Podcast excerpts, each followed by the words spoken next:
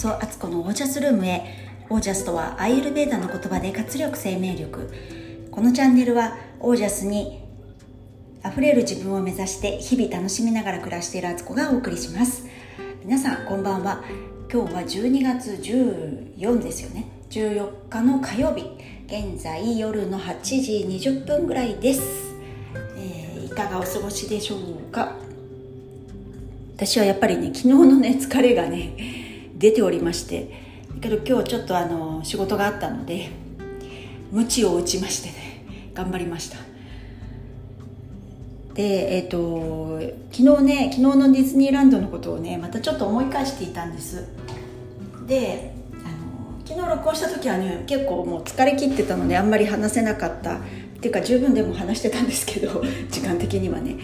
えー、またねちょっと時間経って思い出したことをちょっと冒頭に話そうかなと思ってます。でディズニーでね昨日乗ったものはですねビッグサンダーマウンテンに最初乗ってホーンテッドマンションに行きスペースマウンテンあその次に白雪姫かに乗ってスペースマウンテン乗ってでちょっと休憩してスターツアーズ乗ってモンスターズインクに乗ってえーと、あとフィルハーマジック見てまたビッグサンダー乗って美女と野獣に乗ってマーク・トゥェイン号も乗ってスティッチのエンカウンターに行ってでビッグサンダー2回乗りあとロジャーラビットのカートゥーンスピンかとプーさんと。まあまあ乗りましたねそう思うと。まあでもこれぐらいが限界なんですかね。なんかディズニー制覇って絶対一日じゃ無理っていうかよっぽど空いてる時じゃないとこんなん乗り切れないしね。であとねなんかミュージカルのショーとかも申し込んだしキャラクターグリーティングも抽選行ったんですけど全部ことごとく外れましてあれ当たる人いるのかなとかって逆に思うぐらい毎回外れてるっていうね。あのスペースマウンテンの隣のショーベース2000で今もう名前変わってんのかな。そこのねミュージカルってすごく面白いので見たかったんですけど今もうね完全に抽選になってるから昔はねそこ並べば見れたりしたんですけど抽選だからねほぼ見れないですよね。あのこういう私あの実は、えー、30年前にディズニーランドでバイトしてましてスペースマウンテンのキャストだったんですよ。で月に1回か2回そのショーベースのねミュージカルのとこの、えーと、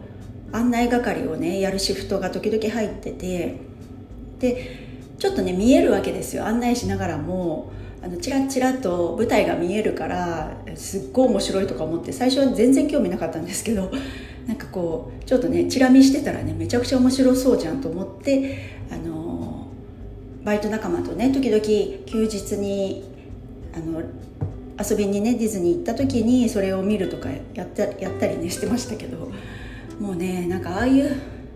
ショーのやつって本当人気ありますね。見れたもんじゃないみたいな。そうなるとやっぱりあのアトラクションに走るっていう感じですかね。ねえでもちょっとねまだね今日疲れを引きずっておりましてなんか思ったんですけどまあ、あれはあれですごい楽しいんですけど私自分がなんかああいうね夢の王国を作るとしたらどんなの作るかなって考えた時にあのなんかスピリチュアルな王国作ったら面白そうとかって思ってあとアーユルベーダとかねあの健康的なところなんかすごいあのスーパー銭湯のなんかこう神秘的なスーパー銭湯みたいのを作りたいでそこがなんかメインのアトラクションみたいになっててみんながまあいろんなお風呂でお風呂とかねそういうマッサージ施設とかあったりしてねそこで癒されたりとかアトラクションとかもねなんか瞑想するアトラクションとかねこうの乗り込んでそこで3分とか何分でもいいんだけどなんかこう瞑想するとかね瞑想の体験ができますとかあとなんかなんだろうなアーユルベーダーで言ったらまあ代表的なのって白白ダーラっていうねおでこに油をこう落とすのってアーユルベーダーっていうとあのイメージする人多いんですけどあれがねなんかこう簡易的にできるとこがあって猫は頭こうやって寝転がってるとね額のとこにバーッと油かけてくれるとか なんかねそういうの面白そうだしあと食事コーナーもあのオージャスの高い左右20分ぐらい煮詰めるんですけど夜間のお湯が半分ぐらいになるぐらいその左右がね一杯なんか500円とかでも全然私買いますよって感じなんですけどそれとかあの3年番茶とかね そういうの出てきたりあの食事は私がよく作ってるようなオージャスサラダランチみたいなああいうのだったりとかしてのそれもねそこのシェフっていうかね作ってくれる人が目の前でね「あなたのために作りますよ」って言ってそうするとオージャス高いご飯になるので そうやって作ってもらうとかなんか広大な畑があってみんなそこでね自分で収穫してきたのをその素材を使ってこう料理してもらうとかね。なんかすごい面白そうって一人でねあの思ったり してました。でディズニーランドの施設でアトラクションの中で言うと結構ねソアリンのあの建物とかあの雰囲気ってあの好きだしなんかちょっとそのね私のこう考えるあの夢の国と似たコンセプトだななんて思ったりしてね。ソアリンいいですよね。あのアトラクション自体も面白いし本当にあれ空飛んでるような感じに思えるしね。でそこに行くまでの神殿みたいなとこ通ってねこう列並んでいくんですけどすごくね綺麗だった思い出がありますね。ああいうのが全体的にああいうイメージであっていろんなところでみんな癒されちゃうみたいな。でねあそうそうそうカフェとかもね予言カフェみたいなとこがあって コーヒー頼むとあの予言してもらえるとかね 予言カフェもミックスされた。そんなテーマパークあったらいいなとかって思ったりしました。そんなねあの私の妄想電車がねすごい快速で走ってましたね今日ね。いろいろ考えてたら面白くなっちゃって。で昨日はですねあんな疲れ切ってたんですけどあの後お風呂10時ぐらい入ってますってラジオ撮ってたんですけどあれから出てからまあね家事はね山積みだったんですよ、あのー、洗濯物は外に干しっぱなしだし、えっと、洗い物もめちゃくちゃあるし家の中すごいごっちゃごっちゃだし私と聖子がねあの出かけた荷物もねまだ片付けられてなくてっていうのをねもうとにかくねあのやりまくりましたね家事をね。本当はもう寝た方がいいかなと思ったんですよ。今日も仕事だし寝ようかなと思ったけどいやなんか朝起きた時にね家の中がごちゃついてたりとかするので朝一からあの仕事山積みみたいなのって結構それで私あの自分の中のテンション落ちるので今日は意外と元気だしやろうと思って夜の12時ぐらいまでねいろいろガタガタ片付けたりねしてたら夫がねあのお風呂から出てきて部屋を見てねいや部屋がめっちゃ綺麗になってるとか言ってなんか普段そんなことあんまり言わないんですよ。部屋が汚かろうと散らかってようと綺麗だろうと片付いてようとなんか別に特に何も言わない人なんですよ。どっちでもいいっていうような感じだと思うんですけどそんな彼がねその一言思いがけず言ったってことが私としては嬉しくてこう私がやってることをねあのうん、まあ、認めてくれたというかあの見守ってくれてるというか気づいてくれたというかそんな感じがしてそれって彼も別にねそんなつもりで言ってないと思うんですよ。ただ単にね感想を言ったんだと思うんですけどでもそこにあのフォーカスしてくれたことが嬉しかったんですよねでそしたらね私あの寝る前に夫にね朝すごい私急いでたので洗濯物がね洗濯洗濯機にはかけたんだけど干してる時間がなくて「お願い!」って言って託していったんですよねで洗濯をしてくれて干してくれてたんですけどそのことをねあのちゃんとお礼を言ってなかったって思って寝る直前にね洗濯もありがとうねっていうのを私自分で言えたんですよ。っていうかそんな言うの当たり前ですけど なんかそういうのをね夫婦ってなんか慣れ合いみたいなところもあったりこっちはこれやったからそっちこれやってねみたいな感じの関係性にもなりがちじゃないですか。そこにね「ありがとう」とかいう言葉ってついついねあのスキップして,、ま、してしまうことあるんですけどそれがねなんか自分で言おうと思って言えたみたいな。なんかこれも毎日ね最近感謝することに注目しているからかなと思ったり感謝のワークをねやってることがなんかすごくいい感じで波動がね広がってるのかなっていうのをね思いました。そしてそうあの本題です。どんだけやねんって感じで、ね、スモールトーク長すぎっていうね10分話してスモールトークって言ってるっていう、普通こういうの23分ですよね。今日これがあってこうでしたって。でこんな風に感じたんですよ。では本題へみたいなのがねあの10分ですっていう。そういう状態ですけど。はい、えー、今日はねテーマうん喋ってからテーマが多分ねあの言えると思うのでとにとりあえず喋ります。あの私今まで自分がしてきたことのある一つを今日あのそこそれをねちょっと一旦終了にしたんですよ自分で決めて。もうこれちょっと終了にしようと思って。でなんでそう思い始めたかっていうとそれをね続けることはできなくはなかったんだと思うんですよね。やろうと思えばできたんだけれども今私がこう注目しなければいけない自分のエネルギーをねあの集中して注力しなきゃいけないっていうものが出てきたことで、まあ、それがね来年からやろうと思ってる自分のねプログラムなんですけれどもそこにねすごく中あの矢印をね集中したいって思ってでいろんな活動をやってるんですけどそのうちの一つをちょっとあのもう今日で終了しようって決めたんですねですごい迷いはあったしそれね一人でやってるわけじゃないものだったのでその仲間に対してのねこうごめんねっていう気持ちとか礼儀とかねなんかいろんなことを考えたんですけどそれでも自分が向かわなきゃいけない場所があるってすごい思ったんですよ。まあ、ある意味その自分の使命を生きるためにやらなくてはいけない呼ばれた場所に行かなくてはいけないっていうような感覚がすごく近いんですよね。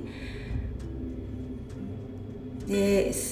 まあそれってちょっと大きな決断というか自分の中ではね、うん、こうはっきりと自分で線を引かなくてはいけないと思ったのででもその引くのもね気持ち的には辛いんですよねやっぱこう人とのつながりを切る切るっていうとね言い方としては良くないんですけどそこをやっぱり線を引かなくてはいけないなと思ったんで、まあ、でもそれをね思い切ってやってそれを正直に伝えたところみんながね温かく受け入れてくれてあの送り出してくれたんです。すごいそれにねちょっと感動したというか。なんかこの流れももうすぐ冬至ですよね。今年の冬至ってすごい大事なあの時期で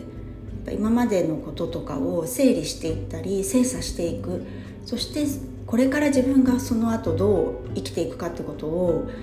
あの突き詰めていかなければいかなければいけない時期になる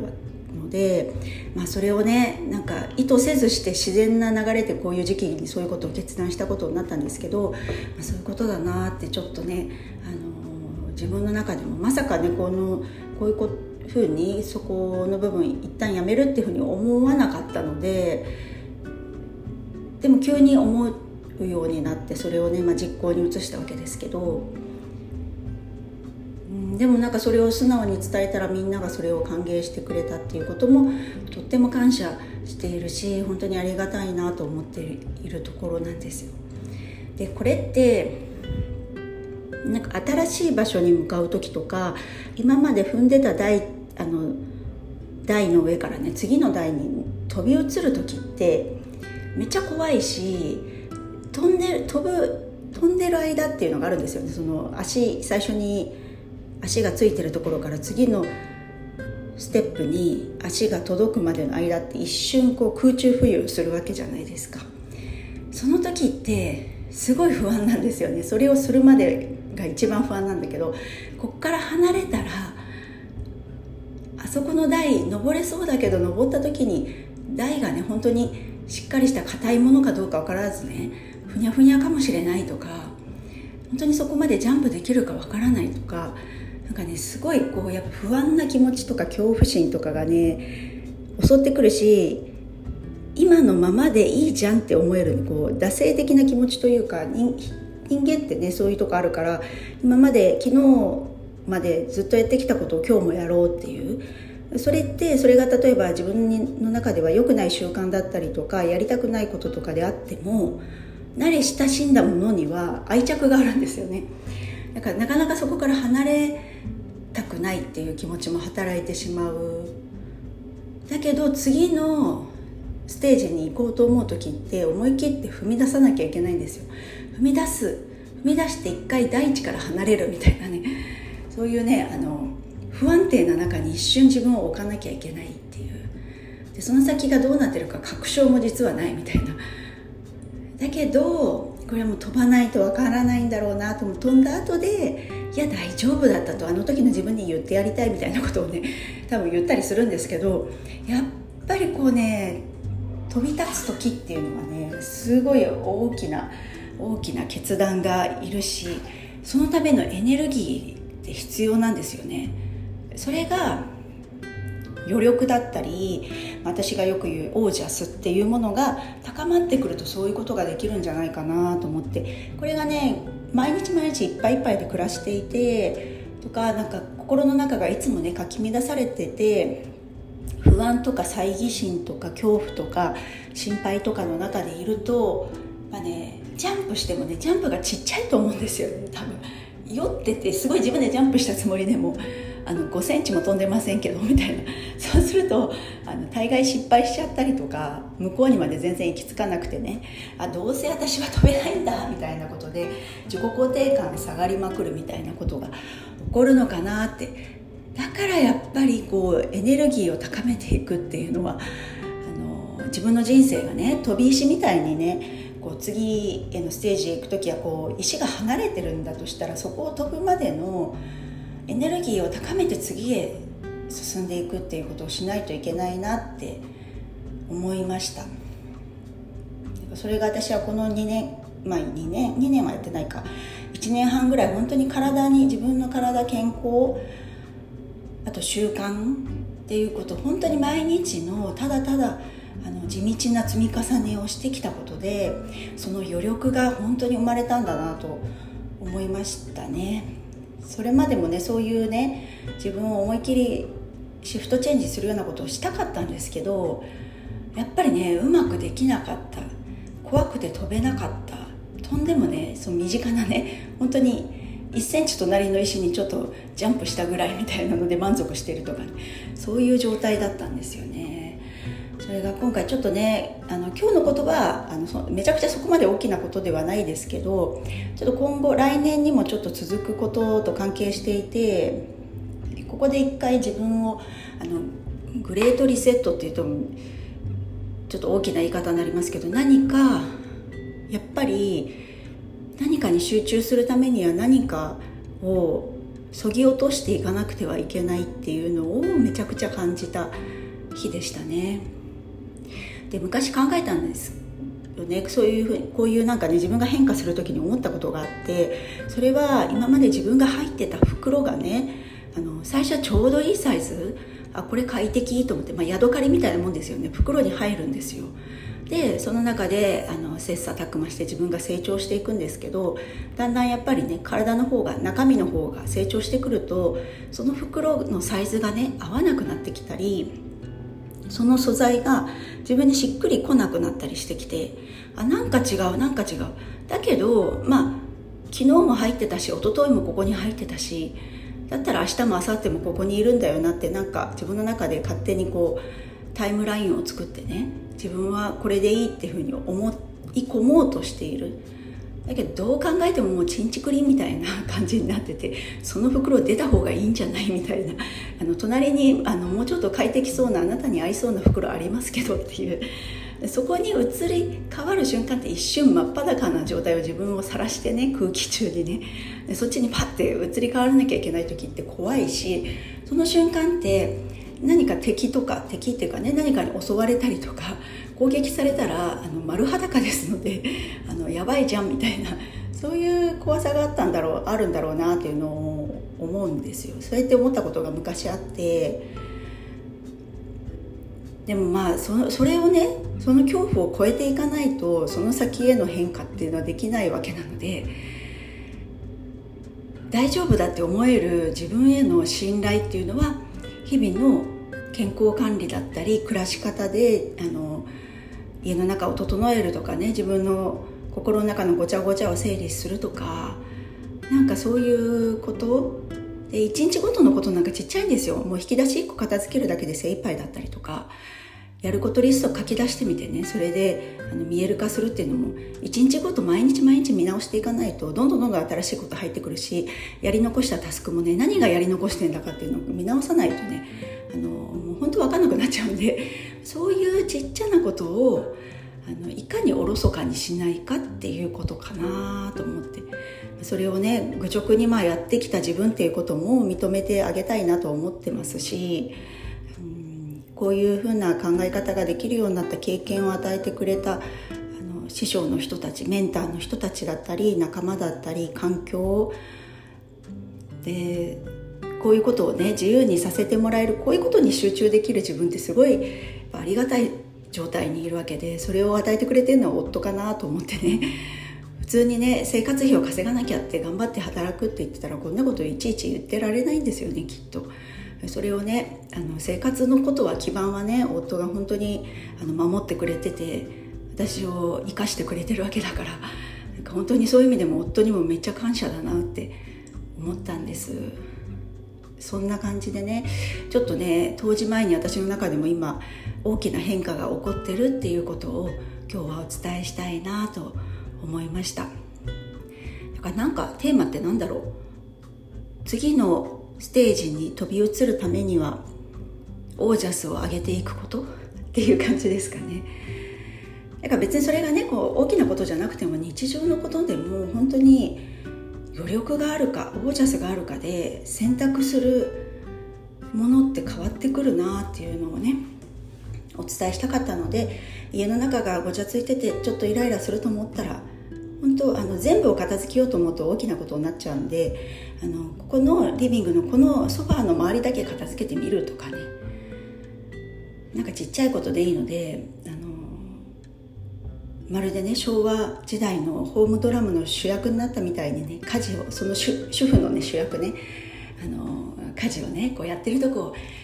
カメラで撮られてるんだ。私は演技しますみたいな感じで。私それやると結構テンション上がるので。そんな感じでねやるとかね。私はあと好きな内田彩乃さんのことを思ってると家事を丁寧にやろう。一つ一つを慈しんで丁寧に扱おうっていう気持ちにねすごいさせてくれるんですよ。彼女のことを思うと。そういうねあのそういう人を思い浮かべたりとかして自分がこうテンションがこう上がっていくようなことをねリストアップしておくっていうのも大事かなと思います。はいということで今日はこの辺で。で、えっと、料理教室のことねお問い合わせもいただいたりして本当ありがとうございます。あのやりますのでちょっとね明日ぐらいに、えっと、公式 LINE の方からね発表しようかなと思っています。なんかねこの料理教室のことを考えるだけで私めっちゃワクワクしてきててすごいね本当に今までにないような料理教室ができるような気がするし皆さんにとっても本当に自分の家で自分の調理器具や冷蔵庫にある野菜調味料を使って作れるっていうそれもオリジナルの自分だけのその場のレシピっていうのを作れるっていう体験ができると思うのでご興味ある方は、えーと、12月26日日曜日の午後2時から4時の間でやろうと思っているのでその時間ぜひ空けておいてください。でねとにかく告知早くしてってことですよね。早くやります。もうねちょっとねこここの先週からね今週にかけてめっちゃなんか毎日バタついてて PC の前にねゆっくり座ることができずにだけどまあラジオだけはねあのお風呂でできるのでねそれは続けられてるんですけどもう喋ってるより手を動かしてくださいって状態なんであのちょっとやりますのであのぜひね公式 LINE の方ねまだ登録されてない方は登録してみてください。はい、え今日も最後までお聴きくださりありがとうございました。皆さんの暮らしが自ら光り輝きオージャスにあふれたものになりますように。オージャスジャンプするときは思い切りが必要。そしてオージャスがそれを支えてくれます。